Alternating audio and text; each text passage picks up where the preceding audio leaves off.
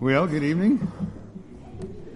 It's good to see everybody here. Why don't you take your Bible, excuse me, and open to Romans uh, chapter 6.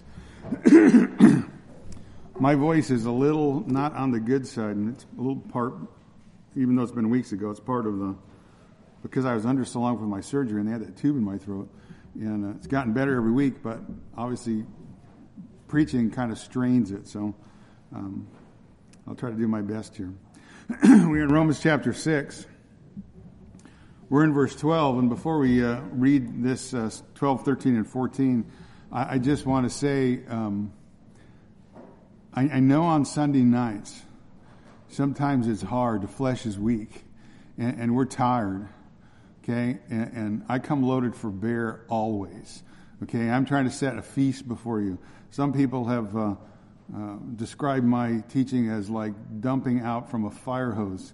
Um, and, and, and, I'm not trying to overwhelm you, but I'm trying to make sure you get your money's worth. Okay? And I've told you this before. One of the greatest compliments I've ever heard in this church was by an older man who told me, I understand you by Thursday. And, and to me, that's a tremendous compliment because what that tells me was that he realized he couldn't take it all in at once. And so little by little, he listened to it over and over again. And we do record these. These things are by uh, a CD in the back or online. You can go back through them. Okay, and I preface that not to say that what we're going to do tonight is great because of what I'm saying. What, I'm, what we're going to say tonight is great because of what God is saying. Romans chapter 6 is one of the greatest chapters in the entire Bible.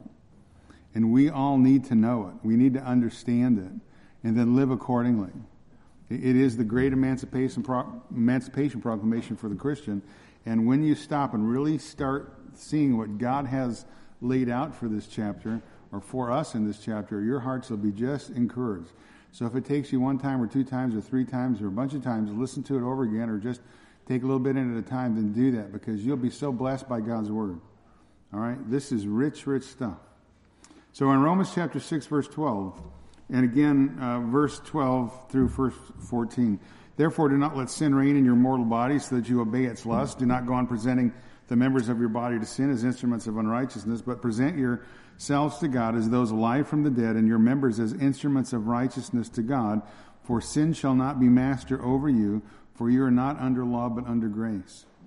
Now again, here in the sixth chapter, as we're looking our attention to tonight, it is again just a tremendously encouraging, important portion of scripture. And it talks about the doctrine of sanctification. And we talked about this previously that uh, justification is the uh, legal pronouncement from the supreme judge of the universe affecting our status before him as he declares us absolutely not guilty and positively righteous in Christ. Now, sanctification, on the other hand, is the actual miracle of, the, of that declaration. And sanctification affects our life in time because of our union with Christ. Because once we're saved, once we are in Christ, our life is joined with Him, and who we used to be apart from Christ and our relationship to sin has now once and forever been transformed and changed. So sanctification is the process of separation from sin and separation unto holiness and righteousness. So justification begins the process and it's instantaneous and sanctification results from that declaration, from that reality. The, the two are inseparable. Uh, justification breaks our relationship with Adam and brings us into full union with Christ. Adam, I told you, Adam brought us sin and death and judgment and condemnation, but Christ brings to us new life, pardon, uh, again, the gift of righteousness. So again, in Christ, forgiven, justified, we are no longer who we once were. So again, in chapter 6 here, Paul is arguing that in spite of the sinner's past, all whom God has justified will experience personal holiness. Because again, listen, this is profound. Jesus Christ changes people's lives. Amen? I mean, that seems to be a forgotten truth in modern evangelicalism. Jesus Christ changes people's lives. Listen, here's even more radical. Jesus Christ actually saves his people from their sins. Right? Jesus Christ saves his people from their sins. So in Christ, you and I are no longer who we once were previously. All things now in Christ are different. So again, Romans chapter 6 is just a tremendously encouraging, freeing, liberating section of scripture. Now, throughout the history of the church, there have been a lot of unbiblical thinking regarding this issue of sanctification. Uh, of course, you remember that uh, during the time of the Protestant Reformation, 16th century, uh, there was a lot of misunderstanding of the doctrine of justification, and the reformers pulled that back from the era of the Roman Catholic Church, and, and ultimately came to a proper understanding not only of justification but a proper understanding of sanctification. But there have been lots of errors with the issue of sanctification along the way. And I gave a little bit of consideration on which direction to go tonight, and this is the, the way I thought I would go. Uh, that I think it's helpful for us to have a little bit of a historical understanding of this doctrine of sanctification and how at, how it has been thought of and uh, at least addressed here for the last couple hundred of years, mostly here in the states, but also in the in the UK, because I think it has present ramifications for how we today understand the doctrine uh, of sanctification. So if you allow me for a few moments, about 10 or so, I'm going to put on the hat of the, uh, of the historian, the history teacher, and I'm going to show you how historically, how an improper understanding of the doctrine of sanctification affects our life today or influences our life today. And once we're done with that, we'll go back to Romans 6 and then we'll see what God has to say on the issue, right? Versus what some theologians even today are teaching on this issue. So it starts like this. In the 18th century, there, was a man named John Wesley. I'm sure you're familiar with him. Wesley was, an, was uh, English and trained at Oxford, and Wesley had a quote unquote religious conversion when he was 22 years of age, whereupon he initiated a methodical, uh, methodical study of the Bible called the Holy Club. Later, it became known as Methodism, partly because of its strict method of studying the Bible. Therefore, Wesley ultimately became the founder of the Methodist denomination. It was sometime later after teaching of a man named Peter Böhler, that Wesley understood that salvation was by grace alone through faith alone in Christ. So once Wesley understood that, then he was truly converted and began preaching the message of salvation by faith alone. Now that was an unusual message in the Church of England at the time because the church had a great emphasis on sacraments, not doctrine.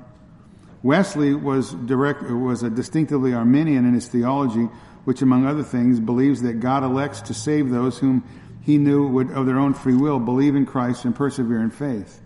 So Wesley taught that a man has the ability to cooperate with God in his salvation through the quote unquote free gift of prevenient grace. And maybe you've heard that terminology before. Or prevenient grace as Wesley saw it, grace that goes before and prepares the heart of man by the Holy Spirit to enable that man to respond to the gospel and cooperate with God in salvation. Wesley also saw the atonement as universal, making all of mankind savable. Wesley called men to repent and believe, but Wesley's understanding of repentance was a change of heart from all sin, listen, to all holiness. Wesley believed that salvation might be lost by the actions of men, therefore salvation was never certain, is always tied to the actions of men. So Wesley's understanding of the doctrine of sanctification influenced a whole host of theological movements, especially the 19th century, but the efforts, uh, the effects of Wesleyan uh, theology of sanctification is widespread uh, in uh, even in our day. So says the author that I'm referencing. So Wesley, who came to understand and teach that sanctification, or Wesley came to understand and teach that sanctification was a, this is his terminology, a second transforming work of grace, distinguished, uh, distinct from conversion. Wesley's understanding of sanctification became known as Christian perfectionism, entire sanctification, or full salvation. Later, it became known as the second blessing. According to Wesley, Matthew, Matthew 5.48 commands perfection. Matthew 5.48 says, Be therefore perfect, even as your Father which is in heaven is perfect. So he therefore believed that perfection was attainable in this lifetime. Wesley believed that a Christian could be perfect in this world and not commit sin. He did not object to describing the sanctified Christian as quote unquote sinless. For Wesley, perfectionism was relative because he saw it was freedom from willful and known sin and refused to call anything sin except a voluntary transgression of known law. Therefore, the perfect Christian was still subject to mistakes and involuntary transgressions. But nevertheless, they were sanctified and sinless in the eyes of Wesley's understanding. Wesley believed that the work of entire sanctification happened uh, instantly by a simple act of faith. A simple act of faith that was seen as some crisis moment in a person's life separate from justification. In the words of Wesley, when a simple act of faith, a Christian, uh, with a simple act of faith, a Christian negatively eliminates all sinful desires, desires from the heart. Example, pride, envy, jealousy, anger, lust. He destroys inbred moral depravity. And positively, entire sanctification affects complete purity of intentions, tempers, actions, stimulants, perfect love for God, and stimulates a perfect love for God and neighbor and restores the moral and the image of God in the soul. So says Wesley. So that's Wesley. And after Wesley came another man named John Fletcher. and Wesley came and very strongly uh, defended uh, Wesley's doctrine of perfectionism, but he commonly spoke of it as the experience of the baptism or the filling of the Holy Spirit. Wesleyan perfectionism was promoted heavily by the founder of the Methodist Church in America, Francis Asbury. But perfectionist doctrine found its way into other groups outside of Methodist churches, uh, especially Charles Finney and Asa Mahan of Oberlin College, which is here in Ohio. Both of these men taught the doctrine of perfectionism by baptism of the Holy Spirit, which empowered and perfected the will of the believer to act in conformity to the will of God. They held that this entire sanctification was obtainable and instantaneous as an act by faith. Mahan taught that there was thus two kinds of Christians a lower kind of Christian who had received justification, the carnal Christian, and a higher kind of Christian who received sanctification, the spiritual Christian. And these men were influenced by Methodist teaching, but as they further added to it, their teaching affected Methodism. In the early part of the 19th century, perfectionistic teachings among Methodists began to wane, but through a lay couple, Phoebe and Walter Palmer, the movement began to grow again, and it was known as the Holiness Movement. Phoebe Palmer received quote unquote entire sanctification, she says, when she was 30 years old. She and her husband began an itinerant traveling ministry throughout the United States, Canada, and the British Isles. Phoebe Palmer popularized, uh, popularized again the teaching of Wesleyan entire sanctification and emphasized that entire sanctification was an endowment of divine power for service whereby she linked holiness with power.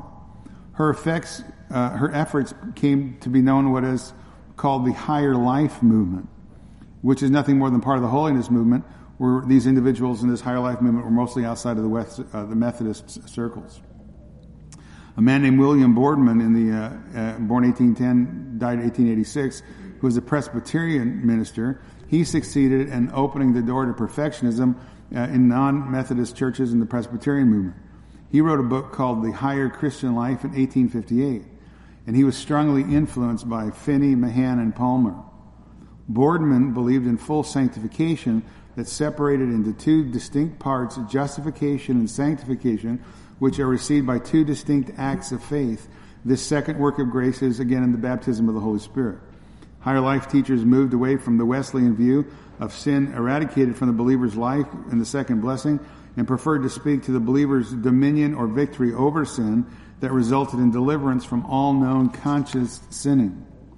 A man named Robert Pearsall Smith and his wife Hannah Whitall Smith, uh, again in the mid 1800s, were both Quakers from Quaker homes, and Robert spent, mo- Robert spent most of his days in the early Presbyterian Church, or most of his early days in the Presbyterian Church. They both claimed they received the baptism of the Holy Spirit in 1867, and Mrs. Smith wrote a book, which I bet you have heard of, called The Christian Secret to the Happy Life. You ever heard that? Hannah Whitall uh, Smith? It's a popular book. You still find it everywhere in our day. She wrote it in uh, 1867. The Smiths went to a series of meetings in England with Boardman and Mahan, and through their influence, they were instrumental in spreading the holiness movement into Europe. It was with Smiths, especially the Smiths, especially Mrs. Smith, whose teaching filled with Quaker concepts, she brought quietism she brought an extreme passivity in the second blessing, and she was the first one to introduce this idea of letting go, letting go and letting God. Mrs. Smith described her higher Christian life as this, quote, an entire surrender to the Lord and a perfect trust in Him resulting in victory over sin and inward rest of the soul. End quote. In this state, the believer is free from any conscious transgression of God's law, and certainly she says that's a happy life. Right? So if you declare yourself absolutely perfect, you're living a happy life. Hannah Whitall Smith, right? The Smiths, Boardman, and Mahan had a series of meetings with D.L. Moody in 1873 designed to promote holiness. A year later, another conference was held at Oxford. A year after that, even a larger meeting was held in Brighton, which Moody threw his support behind.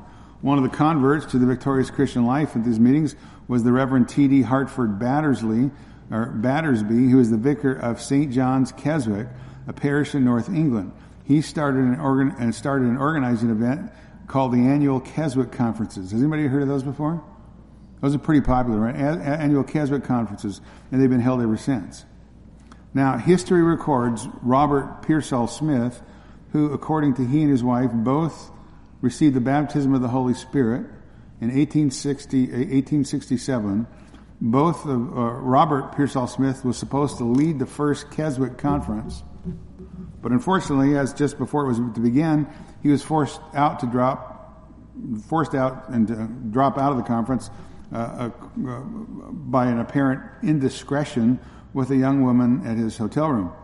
And uh, Smith returned to the United States and dropped out of the public life. Let me tell you what this, you know, I if you're trying to promote a holiness movement that you're absolutely perfect and never sin again, it's probably not good for you to have an indiscretion with a young woman in your hotel room right before you're to lead the conference, right? It's probably not going to help your cause. So they drop out of public life. But the Keswick teaching continued, the Keswick ministries, uh, conferences.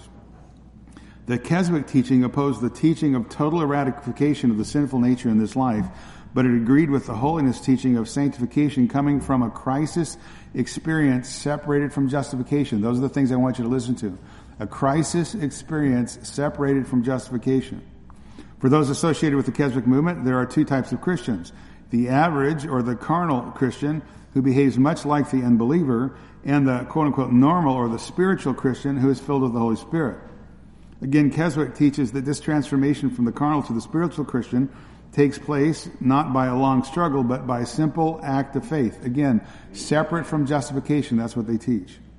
So Keswick teaching first uh, spread to America through Moody, uh, through Moody and his Northfield conferences. In 1910, Charles D. Trumbull, the editor of Sunday School Times, became a convert to Keswick beliefs, and he used his, excuse me, editorial energies to promote Keswick teaching in America. He and Robert uh, C. McQuilkin, his assistant at the Sunday School Times, founded the Columbia Bible College in 1923 and, and began an American Keswick Conference in 1913. Trumbull argued that the secret to the victorious life for the Christian was to make an unconditional, absolute surrender to God in faith. He taught that one must not strive for spiritual victory, but rather again, one must simply let go and let God. Lewis Sperry Chafer, who attended Oberlin College, uh, his major theological influence came from his association with C.I. Scofield, whom he met in 1901. Scofield was, uh, he met Scofield while he, Scofield was teaching at the Moody's Northfield Training School. And according to scholars, Chafer's perspective on sanctification was shaped by various uh, victorious life teachers that he heard there.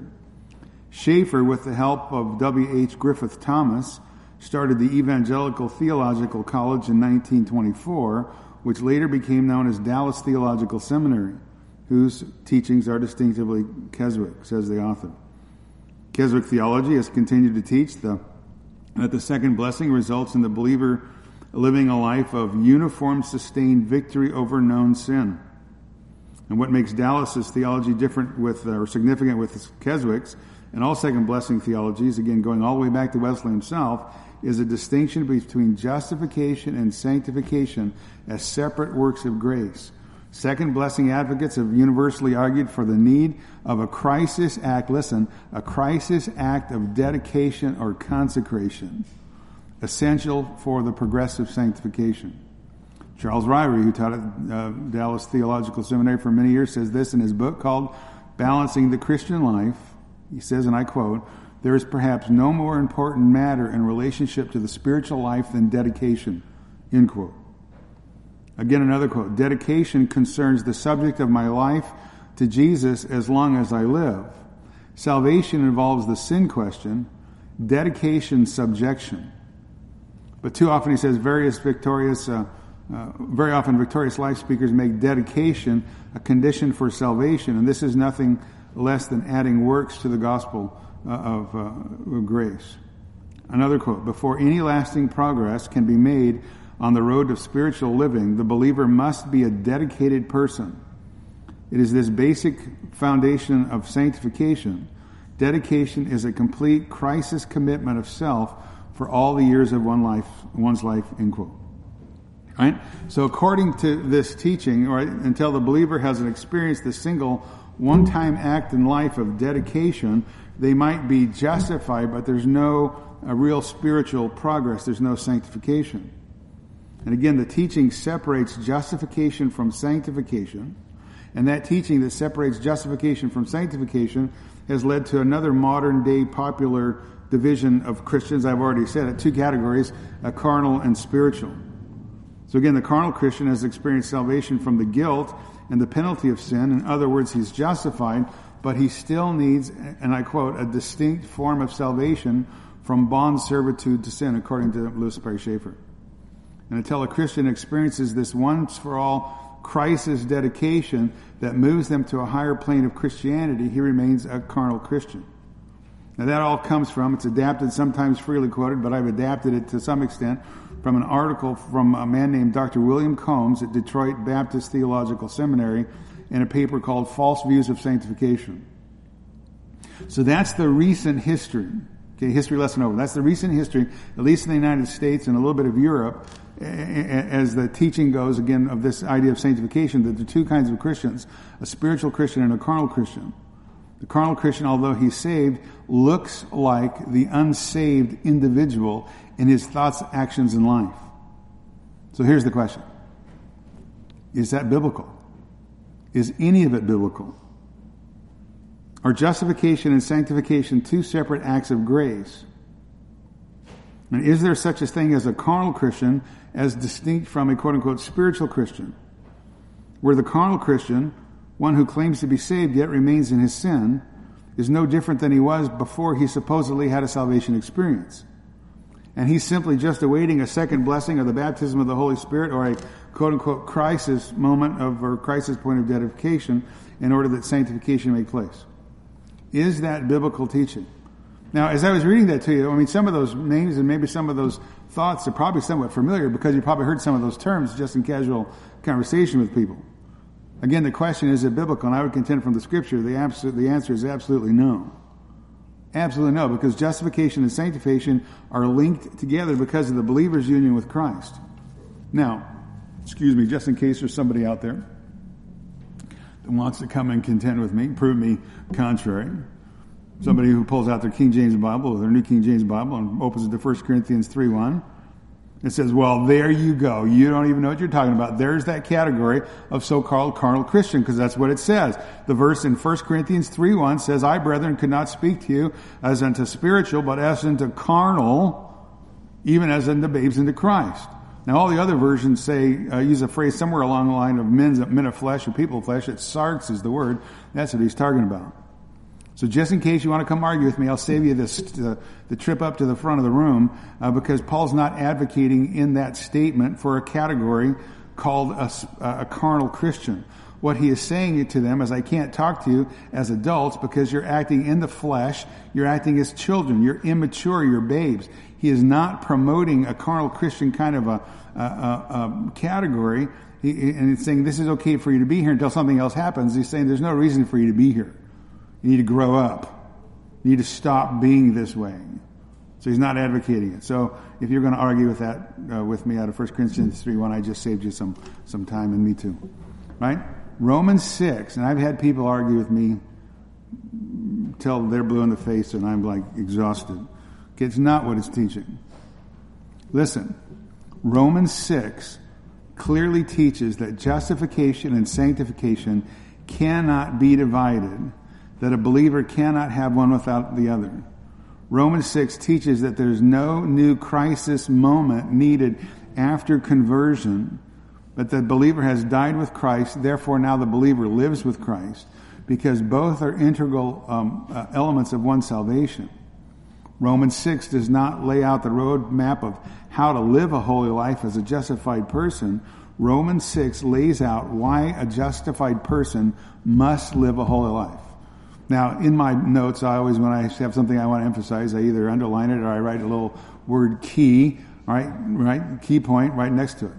All three of those statements, I wrote key points. All three of those statements, I said repeat twice. Okay, I won't do that. But that's an important thing to understand. Romans chapter 6 teaches that justification and sanctification are not divided. You cannot have one without the other. Again, top of the chapter, verse 1, Romans 6, verse 1. What shall we say then? Are we to continue in sin so grace may increase? Are we to continue to live like unbelievers living in sin? Paul says it is impossible. And the mere suggestion is monstrous. Verse 2, may it never be, right? I told you it's the strongest form of negation in the Greek. How shall we who died to sin still live in it? He's saying, look, habitual patterns of sin, habitual patterns of sin do not mark the life of the believer. The Bible says, straightforward declaration, we've died to sin. If we've died to sin, that means, means we still can't live in it. Right? You can't live in something that you've died to. Therefore, we who are justified have been delivered from the domain, the dominion, the tyranny of sin. Sin no longer rules over us. We are no longer slaves to sin. Now, when did all this happen? When did this death, we've died to sin, when did this take place? It took place at conversion, verse 3. Do you not know that all of us who have been baptized into Christ Jesus have been baptized into his death? Therefore, verse 4, we've been buried with him through baptism into death, so that as Christ was raised from the dead to the glory of the Father, so we too might walk in newness of life. So those phrases, baptism into Christ, remember I told you he's not talking about literal baptism, it's, it's a dry verse. Right? Baptized into his death or baptized into Christ Jesus. Both of those are a bit of shorthand for conversion. Conversion is a fact of history. It's a past completed act with Christ at the cross because of our union with Christ. And because of our union with Christ, we're completely now immersed into Christ. We're permanently made now one with Christ, thoroughly, completely transformed in Him, by Him, with Him, altered by Him. Again, remember we talked about that phrase of baptism uh, or baptized into Christ Jesus. Again, I said it's not a it's not a wet verse; it's a dry verse. He's not talking about literal baptism, but he's trying to use a physical analogy to teach a spiritual truth. What happens when somebody does actually get baptized, right? That person is altered. Again, we saw it a few weeks ago. Those people who got baptized, they went from a straight, a state of dryness to another state, that being the state of wetness. Likewise, listen, when a person comes to faith in Christ, when a person is justified, that person is permanently altered, immersed into Christ, permanently changed, made one with Christ, completely transformed through and through. They have just been changed from a state of deadness and rebelliousness in uh, Adam, now dead to sin, now brought in Christ into the realm of grace and the realm of life, brought into a completely new relationship. Right? So we've been baptized into his death, buried through baptism into death, so that Christ, so that as Christ was raised from the dead through the glory of the Father, why is that? So that we too might walk in newness of life. So look, Paul is saying at conversion, it's more than just a legal declaration or a forensic transaction taking place. He says conversion is a reality. Once we are justified, there's an actual fundamental transformation, a changed life. We are now new creations, new creatures in Christ. And we are continually, progressively, each and every day looking more and more like Christ. And he's saying, look, not only we are looking more and more like Christ, there's an absolute distinction between the believer and the unbeliever. As a result of our union with Christ, as a result of conversion, our lives used to be marked by sin. And sin, and sin, and sin, and sin, and sin. And death, and judgment, and condemnation. Disobedience. Now in Christ, united with Christ, our lives are marked by obedience, by holiness. 2 Corinthians 5.17, therefore if any man is in Christ, he is a new what? New creature. Old things are what? Still dragging it behind us like a U-Haul going to a funeral. No. No. All things, old things have passed away. Fresh. All things are new. That's freeing. That's encouraging. We used to be evil and only evil in Adam. But in Christ we're changed, not because of us, but because of Him. In Christ we're changed because of His righteousness. Now, I didn't say perfect. But the bent of your life, if you're genuinely saved, the bent of your life must be marked and distinguished by righteousness. An obedient life, pursuit of righteousness. Conversion again means freedom from the dominion of sin. And it is an actual possession of those united in Christ. It is not just a uh, positional or a theoretical discussion. It is inseparably bound to the believer because of our union with Christ and his death, or in his death and in his resurrection. If this was just some kind of theoretical or abstract discussion, then the whole argument has no relevance. But Paul is arguing for holiness based on our union with Christ, and he's arguing for holiness in a very real, experimental, life lived on the ground, uh, rubber hitting the road kind of a theology. This is truth. So again, this is not uh, pie in the sky when you die and hopefully one day I'll get, no. No, this is reality. This is the reality, the practical walk of the justified. Holiness and separation from sin. And again, I've said this before, if there's no transformation of life, if there's no bent towards holiness, if your life is not radically marked by a change, by righteousness, then you have no legitimate claim to salvation. Because again, the question is, how shall we who died to sin still live in it? That is why, my friends, if you come to a new members class, we not only ask you when you were saved, we're grateful to hear that story, but the question that I really want answered is I want to know what difference has Christ made in your life? Well, how has Christ changed your life? I was just talking to somebody a couple days ago who are who that person is convinced they are a believer. I do not sit in the seat of the universe. I see absolutely zero evidence of a transformed life. So I asked them that question. I said, "Tell me, since you claim to be saved, tell me how Christ has changed your life." I said, "Think about it. I don't want an answer right now. I want you to think about it because I want you to think and I want you to give me an answer." And again, if there's no bent towards holiness, no bent towards righteousness, no looking more and more, at least a little bit like Christ, then you have no legitimate claim to salvation. And again, I think that's very hard for some people to understand because we have grown up in a system that says all I have to do is accept Jesus. And I accept Jesus, I'm in. Man, I accepted Jesus when I was two. You know, I, I, I don't know. I, I, don't know that at two years old you really have the mental cap- capacity to understand your sin to understand what it means to, to be under God's judgment and repent of that sin and, and place your faith in the Savior. Okay, so for parents with little kids, I always encourage you just keep encouraging them the next step. Okay, wait. They don't need to get wet at two or three or four. I don't baptize young kids.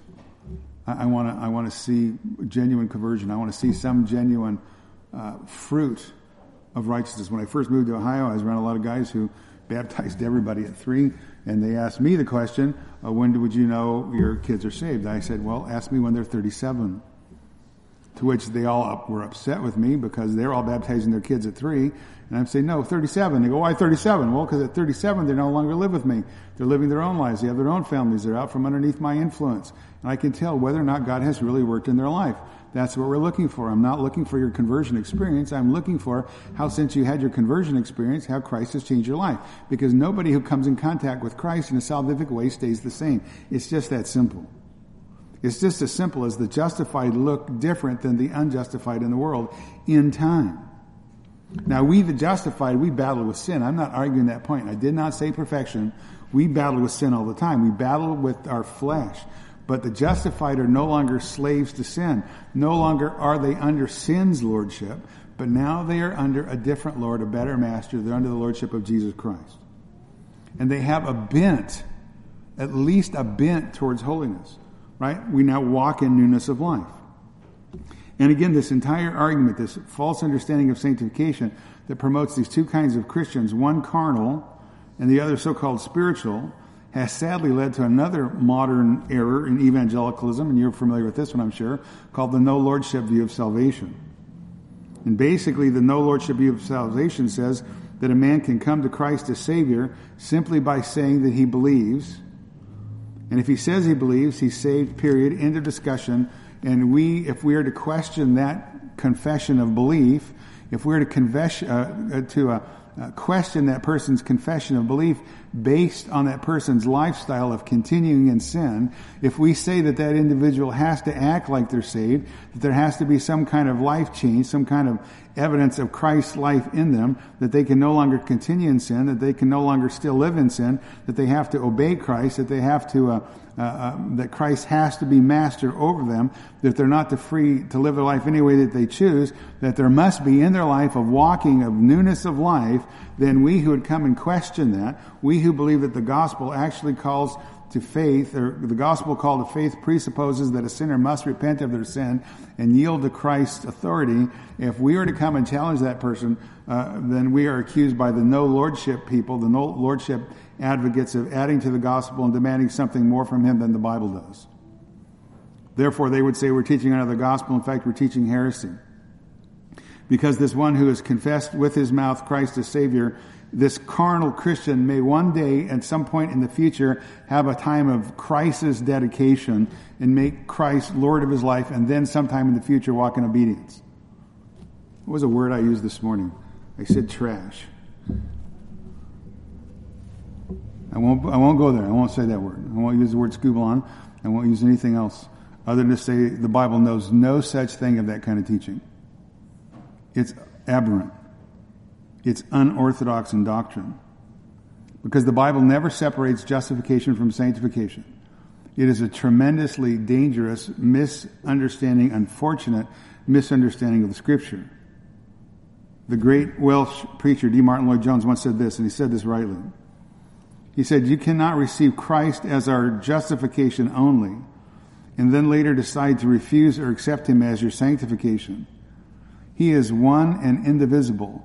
And if you receive him at all, at once he is made unto you wisdom and righteousness, sanctification and redemption. He's actually quoting out of 1 Corinthians.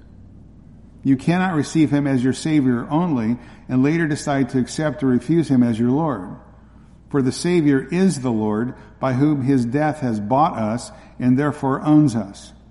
Sanctification is nowhere taught or offered in the New Testament as some additional experience possible to the believer. It is represented rather as something which is already within the believer, something which he must realize more and more, in which must grow, in which must grow increasingly. And this is a tremendous truth. They go together; they're not separate. Christ changes people's lives. Now I thought to myself, should I go this route? You know, I'm always long, so you guys are used to it. But uh, uh, and, and, something I was just thinking this afternoon in my in my my study. Uh, Lloyd Jones, when he first started preaching, he went to Wales, and he was in a church there for about ten years. And as the story goes, in this little mining town that was just full of people who were not saved, because in that system, again, th- that system sounds like an oxymoron, but it comes from a Calvinistic Methodist system, is what they said under. And again, people at that time were not hearing about uh, uh, uh, sin and, and, transformation of life.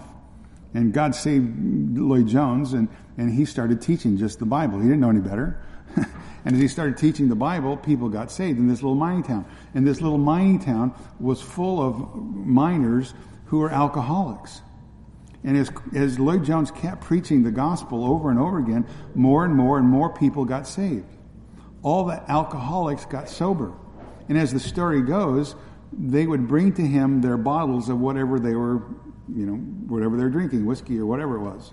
And he would take those bottles and take them down to the basement of the church. And the story goes, the basement of the church was full of half empty um, bottles of alcohol. And they were kind of just like a picture, a visual reminder. And the church continued to grow. I mean, people's lives were transformed because they understood conviction of sin, justification by faith alone, and Christ is the only Savior.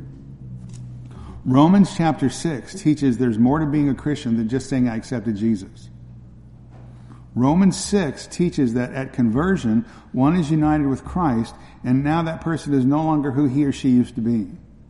Verse 5 If we become united with him in the likeness of his death, certainly we shall also be in the likeness of his resurrection, knowing this, that our old self was crucified with him. Why? In order that our body of sin might be done away with. Why? so that we would no longer be slaves to sin. Verse 7 For he who has died is freed from sin.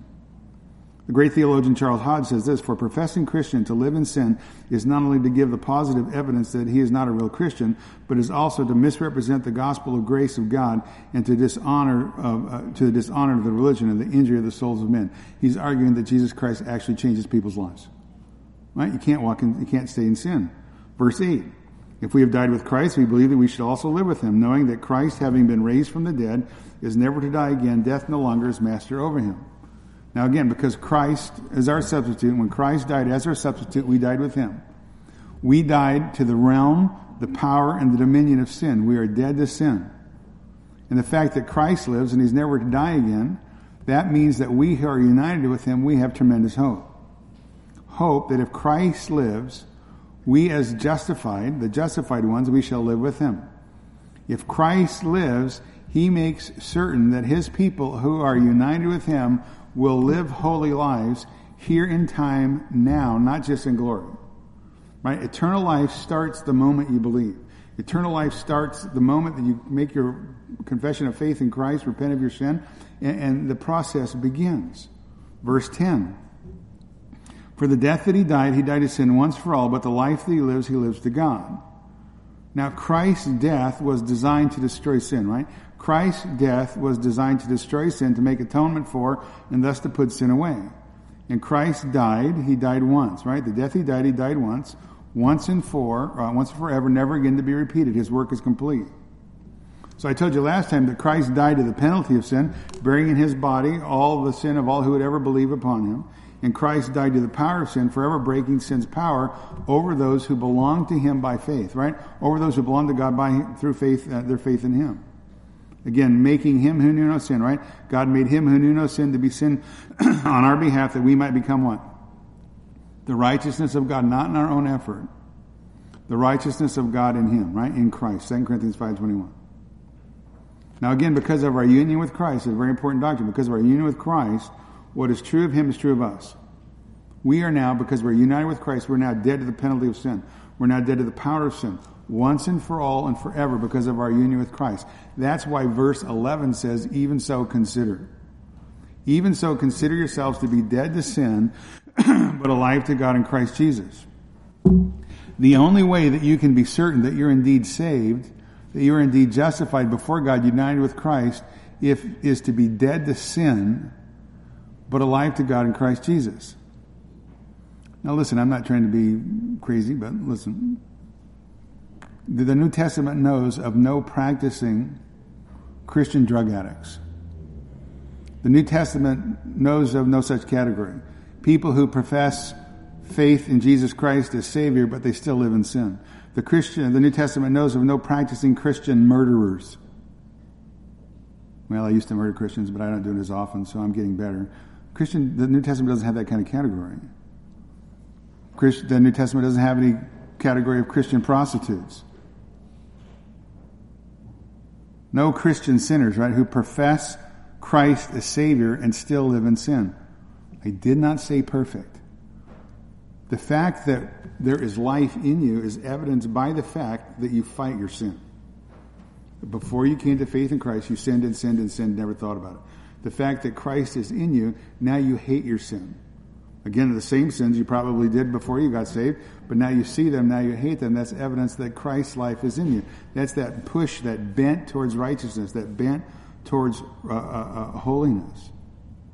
So again, the New Testament teaching on justification is the one who is justified is also sanctified. Again, sanctification and justification come at the same time to the believer at conversion. So that a believer is fundamentally different from the unbeliever the moment they believe. And I'll give you the definition of sanctification again. It's the continuous operation of the Holy Spirit in the believer's life making us holy by conforming our character, affections, and behavior to the image of Christ. It's the continuous operation of the Holy Spirit in the believer's life, making us holy by conforming our character, affections, behavior to the image of God. We are not glorified till we reach glory. We're not perfect till we reach glory. But the bent of our delight, right? You, have been on the coast or someplace in the forest where the, the wind is always constantly blowing a tree. And that steady pressure of the wind takes that tree and bends it that direction. That steady force of the Holy Spirit is bending us away from sin and who He used to be in Adam towards righteousness, towards Christ likeness. It's not whoop, you know, it doesn't peg the needle in, in one fell swoop, but it is a process, right? Now, justification, I'm going to say something here. Justification is instantaneous. Again, it's the Supreme Court of the universe making a declaration, not based on you, but based on what God has done through His Son. But so is sanctification, at least in this one sense. In the sense that justification starts the process instantaneously of sanctification. Because God is in the process of redeeming to Himself, for Himself, a holy people Justification, instant declaration, sanctification, again, in one sense, is instant in the sense that it begins the process of that gentle blow, right? Moving us away from who we used to be to who we now are in Christ. So the believer is to consider themselves to be dead to sin, but alive in Christ Jesus. And again, the believer who actually does that, who considers themselves the reality of who God says they are in Christ, they are going to continue to flee from sin, all sin, all unrighteousness. Because our union with Christ not only secures our salvation, our pardon, our union with Christ secures destruction of sin. And it exhorts us to live according to who we are. Who are we in Christ? We are free men. We are no longer slaves to sin. We are slaves to Christ. He, sin is no longer Lord over our life. Christ is. We have a different ruler. Verse 12, therefore, do not let sin reign in your mortal body so that you obey its lust. Verse 13, and do not go on presenting the members of your body as instruments of sin, uh, to sin as instruments of unrighteousness. Therefore, because of your union with Christ, he's saying, verse 12, take some practical steps. Realize who you are and start living like who you are. Live as freemen. Do not let sin reign in your mortal body. Why? Because sin no longer has dominion over you. Sin no longer has the right to rule. Sin no longer has power to control you. Therefore, you do not let sin reign in your mortal body, in this temporal dying body of flesh. Don't obey its lusts. Verse 13, and do not go on presenting the members of your body to sin as instruments of unrighteousness. Right? Do not go on presenting the members of your body to sin. Right? It's only our bodies that uh, sin can still reign in. It's only our bodies that sin can still operate in in the life of the believer. Sin can't reign in our souls or in our spirit, but only in the body, in the flesh. But Paul called it the uh, this body of death. We'll get to it in Romans 7. Why do I keep sinning? Why do I keep sinning? Why do I see I want to do something and I don't do it? There's this struggle. Okay, Romans 7 uh, addresses that issue. We're not to Romans 7 or Romans 6. Right? This is a declaration of truth. Now, the members of your body, remember I told you that meant your physical, literal body. Again, Paul says this body of death. Those members that have the potential to handle sin, those members that have the, the potential to carry us towards sin, right? Your feet, take sin uh, into our minds. So the members of our body might also include our mind, mental powers, thoughts, reasons, imagination, emotions, because all of these make up who we are in total. And we are commanded to not go on presenting the members of our bodies to sin as instruments of unrighteousness. And again, for the Christian, perhaps the mind is the greatest way that we sin as believers, right? Because we entertain wrong thoughts we entertain wrong thoughts into our mind, and that opens the gateway the, to the rest of our body to get involved in the party, so to speak. Right? For the Christian, they must not allow his mind, his will to be negatively influenced, and then to yield his body up to literal physical sin. Right? Because all sin is first incubated in the mind. I've told you this a thousand times, right? When do you go fishing? Not Saturday morning. When do you go fishing? Friday night. When you're sitting in your easy chair watching TV, you're going, man, I should go fishing tomorrow. You start thinking about it. You start thinking, well, you know what? I need to get my, I need to see if the boat doesn't have a leak in it, and I need to see if I got tackle, and I need to get some bait, and I need to, right? You start doing all this preparation work before you actually enter into fishing, which you're going to do the next day. Same thing with sin. Sin is always incubated in the mind before it's carried out in the members of our body. He said, don't do that. Don't present the members of your bodies as instruments to unrighteousness. Don't allow your mind to go that direction. So those are the negatives. Now the positive. Verse 13. Instead of doing that, he says, but present yourselves to God as those who are alive from the dead and your members as instruments of righteousness to God. Why? Because of everything that God has done for you in Christ. Because of your change. Because you're no longer who you used to be. And now because you're no longer who you used to be in Adam, you can't obey Christ. He's saying, don't yield your members to unrighteousness, but rather present yourself to God. Allow God to use you be at God's disposal because of what the Lord Jesus Christ has done for you and what the Lord Jesus Christ has done in you. And that's the command for the believer, for the true Christian. The unbeliever can't do that. Right? The believer can. The believer, again, is life, alive from the dead.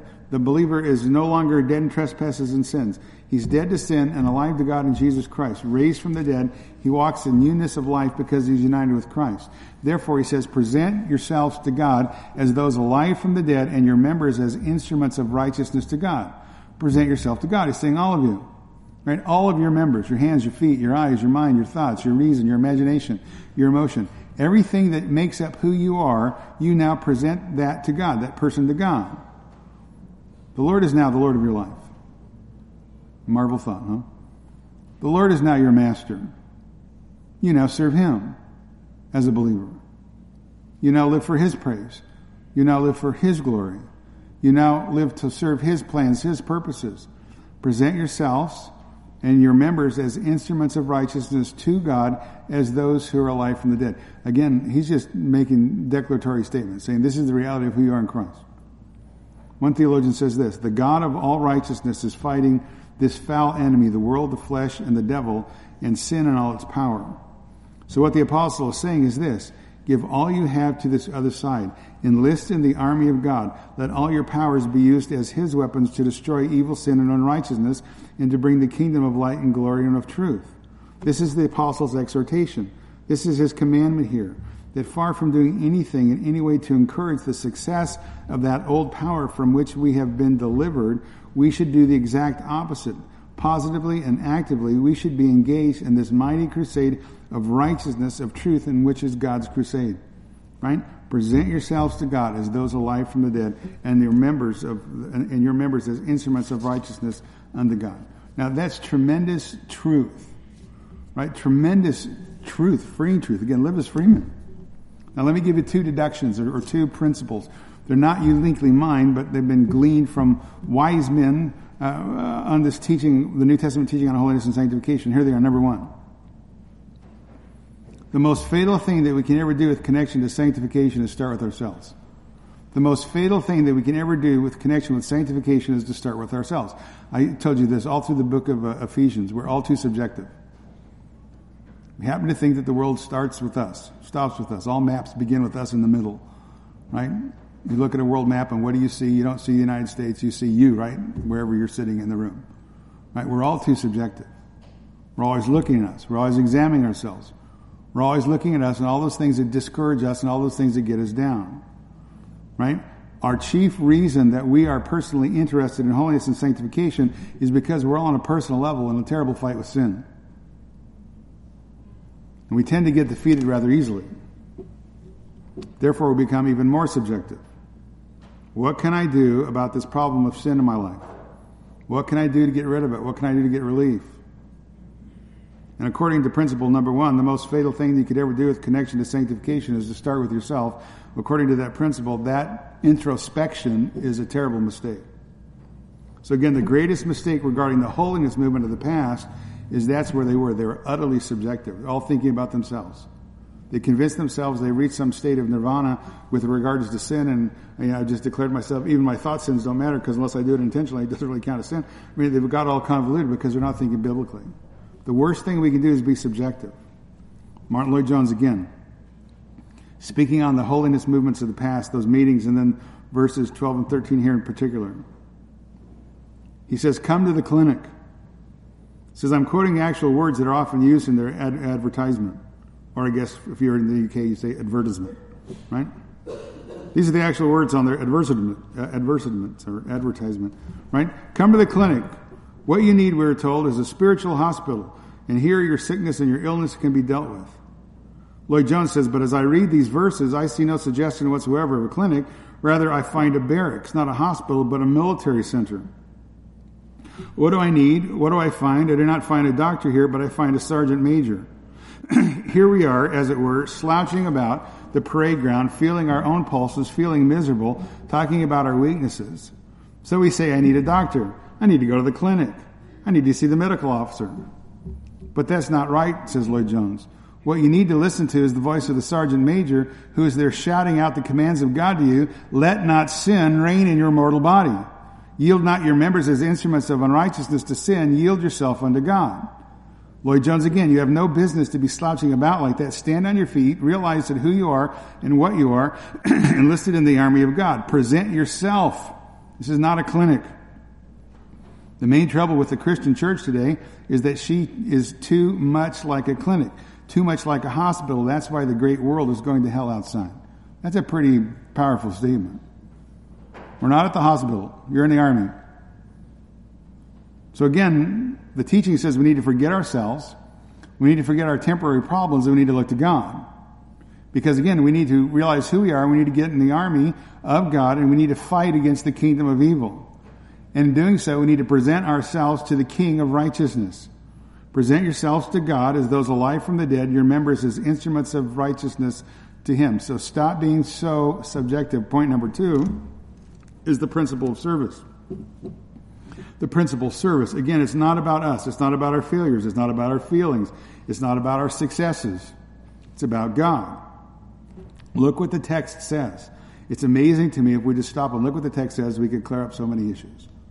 Present yourself to God as those alive from the dead, and your members as instruments of righteousness to God.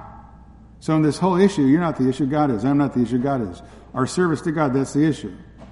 Right? For when we let the members of our mortal bodies be used as instruments of unrighteousness, we have failed to carry out in our members the reason why Christ died for us.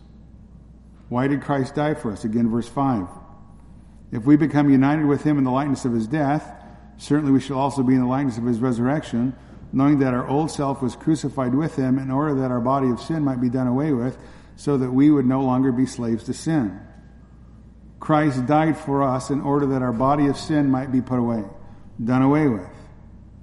And every time you and I let sin reign in our mortal body, every time we allow uh, we allow ourselves to obey its lust, every time, verse 13, we go on and present the members of our body as to sin as instruments of unrighteousness, we are allowing sin to use us instead of us being used for the one who died for us and saved our soul.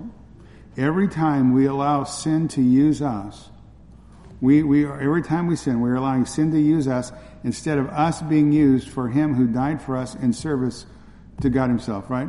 Sanctification is for God. He's redeemed us so that we might be useful to Him. So the whole issue has nothing to do with you, has nothing to do with me, has everything to do with God. And the whole issue has to do with God's glory. Right? The glory of God's at stake. The honor of Christ demands that you and I practically live out who we are positionally. Again, we've all been bought with a price. We're not our own. Therefore, don't let sin reign in your mortal body as to obey its lust. Do not go on presenting the members of your body to sin as instruments of unrighteousness, but present yourselves to God as those alive from the dead, and the members, uh, your members, as instruments of righteousness to God. I mean, again, the, the command is to serve Him, serve Him alone. Give yourself up to Him alone. Charles Hodge, again, the great theologian, present yourself once for all as those who are once dead but now are alive, having been quickened by the power of God, raised from the death, raised from the death of sin and all its dreadful consequences. You are bound to live unto God, who having been restored to life, or who having been restored to life, would ever desire to return to the grave. That's a tremendous statement, right? Since God has set you free, since God has taught you, brought you from death to life, who having been restored to life would ever desire to return to the grave? It's like I told you last time. The old man's dead. Leave him in the ground. Don't go digging him up every week. Because every time you dig him up, he looks, he looks worse than he did the last time you saw him, right? Because the corruption just keeps building. Verse 14, which is a tremendous verse. Verse 14, for sin shall not be master over you, for you're not under law, but under grace. Sin shall not be master over you, for you are not under law, but under grace. Now, this is the final argument against, the final refutation of the charge brought against the Apostle Paul back in the verse 1, right? What shall we say then? To continue to sin that grace may increase, right? Now listen, verse 14 is not a command. Verse 14 is a word of encouragement. Verse 14 is not a command. Verse 14 is a word of encouragement. Verse 14 is the reason to carry out the commands of 13 and 14, or 12 and 13. Verse 14 is the reason for carrying out the commands of verses 12 and 13. Now notice in verse 14 there are two statements that are introduced by the word for, F-O-R. For sin shall not be master over you. For you are not under law, but under grace. The first statement answers the question as why. Why should we have nothing to do with sin? Why must we not allow uh, sin to reign in our mortal bodies? Here's the reason. For sin shall not be master over you. Sin is not going to have dominion over you if you're a justified one. Again, it's a positive statement. It's a positive statement saying what is true now and what is going to be true of us in the future. Sin shall not be master over you. Again, the statement is saying that sin shall not master you. You're not going to yield yourself to sin. You're going to yield yourself to God. Sin shall not be your master. Now, the struggle with sin, therefore, that we have now in time, he's saying is ultimately one that we're going to win. Right? Ultimately one they're going to win. Sin shall not be master over you. Just stop and think about that. I mean, again, there's no condemnation for those in Christ Jesus. That ought to get a stand of applause. There's no uh, sin shall not be mastered over you. Ought to be a word of encouragement for everybody in the room who's struggling with sin. I'm fighting the fight, but look, I've got this encouragement that sin shall not be mastered over me. God is not going to allow sin to have dominion over our life. Why? Because the power of sin has been broken and the triumph of holiness effectually secured by the work of Christ so says Charles Hodge. Power of sin has been broken, the triumph of holiness effectually secured by the person of Christ. Stop thinking about yourselves. Start thinking about God. Start thinking about uh, what God has done for you.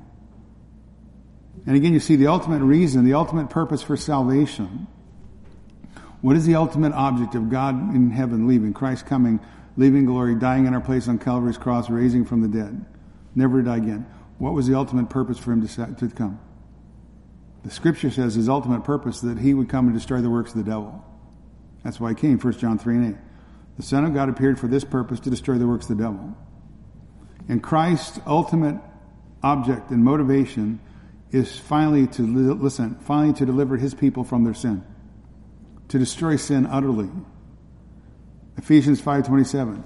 Christ gave himself up that he might present to himself the church in all her glory, having no spot or wrinkle or any such thing, but that she should be holy and blameless. Christ's ultimate object, his motivation, is to deliver up for himself a holy people. Ephesians 1 4. He chose us in him before the foundation of the world that we should be holy and blameless before him. So again, sin will not be mastered over you. That's the plan of God from eternity past. That's the plan of God before the foundation of the world. God will not allow you as a justified one, one who's united with his son, in union with his son, he will not allow sin to have dominion over you. So to call yourself a Christian and yet to walk in sin, to call Jesus my Savior but not my Lord, is a monstrous suggestion. It is a complete wrong understanding of biblical sanctification. And again, this two tiered Christianity of a carnal and a spiritual Christian, I don't know what word I want to use here. It's either a shame or a sham or both. It's just not true. God sent his son, the most precious person in the universe, into the world to die on Calvary's cross, and he raised him from the dead. And some people want us to believe it's okay for a Christian to continue in sin so that grace may increase. It's okay at the sacrifice of Christ to continue to let sin reign in your mortal body until you have some kind of second blessing or some kind of quote unquote crisis moment of dedication, the, the, the very idea is, is unbiblical. Preposterous, a lie. It's just not true. You have been set free, live like free men. Sin shall not be mastered over you. Now, the second phrase, for sin shall not be mastered over you, the second phrase, for you are not under the law, but under grace. That's the ground for your confidence the grace that sin will not have dominion over you because you're no longer under the law but under grace. Now here, law should be taken in the widest sense, not just the Mosaic law, but it's the rule of duty that binds the conscience as an expression of the will of God. So there are only two, persons, only two places you can be, either under the law or under grace.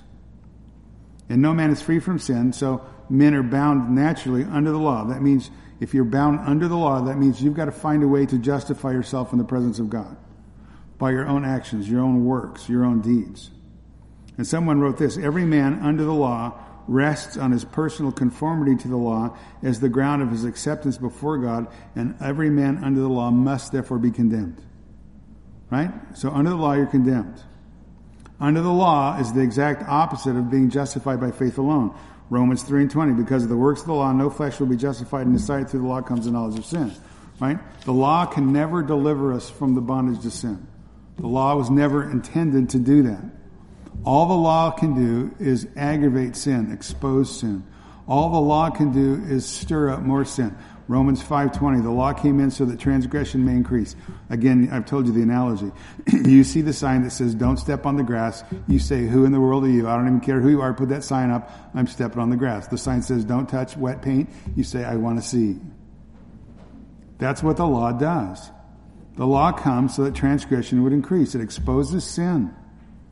The law encourages the natural man's sinful passions. It stirs him up to sin even more. So if you are under the law, all that is going to do is produce in you a state of utter hopelessness, helplessness, depression, which is going to make you even more susceptible to sin, to its power, to its lust, to its deception. If you're under the law, your sin is laid bare, it's exposed before the holiness of God. The, the law of God exposes and pinpoints your sin, and all you see is your sin, and you know that God is holy and you're not, and you're in a whole lot of trouble. And in the perversion of our fallen minds, instead of running towards the mercy of God to seek God's help, God's help, or God's uh, forgiveness, the man under the law runs the opposite direction as far and fast as they can away from God. We flee from God's presence. Go back to the book of Genesis. You, know, you, you, see it all the time. We see it all the time in pastoral ministry. I know when people are struggling because they stop showing up. They think if they run, that maybe they can fix it on their own. They can't. So for the believer, for the justified, the declaration is sin shall not be master under, over you, for you're not under law but under grace. So that's how Paul can say with absolute confidence that sin shall never be master over the believer because the believer, the justified one, now is in a different realm. He's under grace, under the realm, the rule, the authority, the blessings of now God's favor placed into a position by God Himself where we are forgiven, justified in God's sight, at peace with God. The hostility, the enmity is over for the believer. We have access into the very presence of God. We've been forever changed, reconciled, united with Christ, loved by God, saved from the wrath to come. Grace not only changes our eternal destiny, but grace actually changes our life and time. It's a tremendous truth. So again, top of the chapter, what shall we say then? Are we to continue in sin? that grace may increase, may never be, how shall we decide to sin to live in it? We can't because now we're into the reign of grace.